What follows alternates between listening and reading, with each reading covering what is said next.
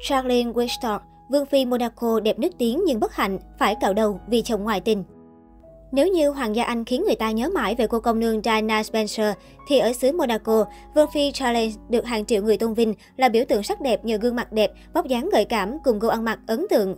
Dù xuất thân thường dân, nàng Charlene vẫn khiến người khác phải trầm trồ về những dấu ấn cá nhân trước và sau khi bước chân vào hoàng gia. Nàng lọ lem thời hiện đại, Jacqueline Lineage Winston có xuất thân là một vận động viên bơi lội người Nam Phi, từng tham dự Olympics. Chính vì vậy, khi hẹn hò với người của hoàng thất, nàng Jacqueline không hề bị ngượng ngùng bởi sự chú ý dành cho mình. Jacqueline sinh ngày 25 tháng 1 năm 1978 ở Bulawayo, Rhodesia, (nay là Zimbabwe, nhưng cùng bố mẹ chuyển đến sống ở Nam Phi năm 11 tuổi.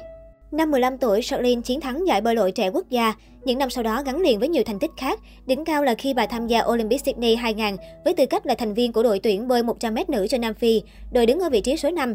Đây là nơi bà lần đầu gặp Thái tử Albert. Năm 2008, bà gặp một chấn thương vai và phải ngừng thi đấu 18 tháng, sau đó quay lại châu Âu để phục hồi. Khi sự nghiệp nhiều thăng trầm, thời gian này lại trở thành phép màu khiến Charlene dành nhiều thời gian tại Monaco để ở cùng Albert. Mối quan hệ của Charlene với một trong những thành viên hoàng gia đình đám nhất châu Âu lập tức gây chú ý.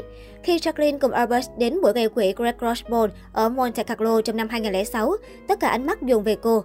Cô gái tóc vàng đẹp từng cm trong bộ váy sẽ sâu quyến rũ, khiến ai nấy đều tin tưởng rằng người phụ nữ này sẽ là người quan trọng trong cuộc đời Albert. Ngày 2 tháng 7 năm 2011, cô dâu Charlene chính thức thành vợ của Thái tử Albert đệ nhị xứ Monaco bằng một lễ cưới trong mơ. Trong đám cưới, bà mặc chiếc váy thước tha nổi bật nhan sắc tựa thiên thần. Nụ hôn họ trao nhau còn được xếp vào những khoảnh khắc lãng mạn nhất trong lịch sử đám cưới hoàng gia. Nhưng đằng sau khoảnh khắc ngọt ngào ấy của ngày cưới, Charlene ngập nước mắt và vào những năm sau này, bà từng thú nhận cuộc sống rất đau đớn. Hôn nhân cổ tích nhưng không đẹp như cổ tích. Cuộc đời Jacqueline gặp nhiều sóng gió, trong đó điều khiến bà nhiều lần muộn phiền liên quan đến hai đứa con ngoài giá thú của người chồng đào hoa.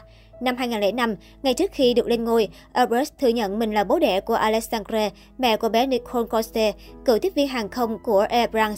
Một xét nghiệm DNA năm 2006 cũng xác nhận Albert là bố của Jasmine Grace, con của Tamara Rotolo, một môi giới nhà đất người Mỹ ông gặp khi đang đi nghỉ ở miền Nam nước Pháp. Thân vương 62 tuổi còn bị cáo buộc có con ngoài thú thứ ba, một cô con gái khác sinh ngày 4 tháng 7 năm 2005. Tuy nhiên, cáo buộc này bị luật sư của ông phủ nhận và cho là lừa đảo. Người mẹ của đứa trẻ, một phụ nữ Brazil sống tại Italy cho biết, cô đã đi du lịch quanh thế giới với Hermes vào những năm 2000. Luật sư của người này ở Italy tên là Eric Grimandi, tên của gia đình hoàng gia Grimandi, có liên quan tới Airbus và Jacqueline. Grimandi cho biết ông đã nộp các chi tiết về mối quan hệ của thân chủ với Airbus, bao gồm các chuyến đi đến Brazil, Mỹ, Pháp và Nga. Albert cũng nhận được một lá thư viết tay từ cô bé, hiện 15 tuổi, hồi tháng 9. Bức thư viết, con không hiểu tại sao con lớn lên mà không có bố. Giờ đây con tìm được bố rồi, bố lại không muốn gặp con. Giờ đây ông lời đi tất cả thư từ người con ngoài giá thú thứ ba, chuyển toàn bộ vấn đề này cho đội ngũ pháp lý của ông.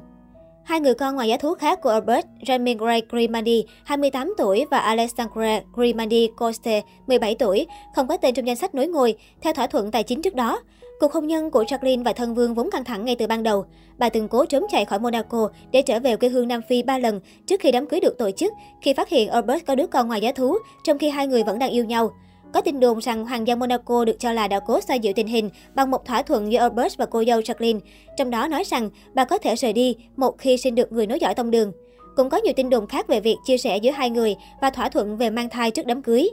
Trước khi gặp Charlene, Albert từng hẹn hò với hàng chục phụ nữ xinh đẹp và nổi tiếng nhất thế giới bao gồm Angie Everhart, Brooke Shields và siêu mẫu Claudia Schiffer.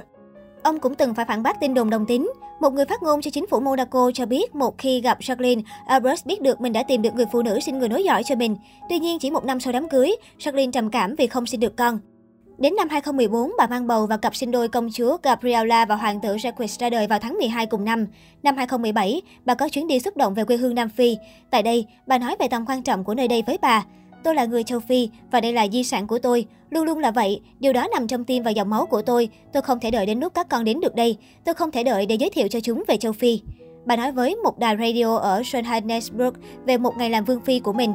Đầu tiên tôi là một người mẹ, tôi có hai con và một ngày của tôi bắt đầu như một ngày của bất kỳ bà mẹ nào khác. Khi tôi thức dậy, lại là những vòng lặp như hàng ngày. Trong một cuộc phỏng vấn năm 2019, bà thú nhận rằng mình có một năm cực kỳ đau đớn với việc bố bà phải phẫu thuật ở Nam Phi và hai người bạn qua đời cách nhau 10 ngày. Vương Phi khá thẳng thắn khi nói rằng hầu hết các nỗi buồn của bà là do nhớ nhà, mặc dù em trai bà Wistock và gia đình cũng sống ở Monaco. Charlene ít khi xuất hiện công khai và không bao giờ đến dự sự kiện mà không có chồng. Bà rất chăm chỉ làm từ thiện và thường xuyên sử dụng mối quen biết về thể thao của mình để gây quỹ cho quỹ Vương Phi Charlene được thành lập năm 2012. Dù khá kín tiếng trước công chúng, bà thường đăng những khoảnh khắc chân thực của mình và các con lên mạng xã hội. Cuối năm 2020, Vương Phi Jacqueline xuất hiện với mái tóc cạo một bên, phần tóc còn lại nhuộm nâu và cắt chéo theo kiểu pun đầy táo bạo. Dù từng thay đổi nhiều kiểu tóc, từ tóc búi hay lọn tóc vàng bồng bềnh cho đến đầu bóp cá tính, quả đầu mới của bà khiến nhiều người bị sốc. Nhiều nhà mẫu chê bai cho rằng mái tóc trông khủng khiếp, như thể được tạo ra bởi một trong hai đứa con sinh đôi của bà. Trong khi các chuyên gia cho rằng kiểu tóc mới là hành động nổi loạn đối với một thành viên hoàng gia.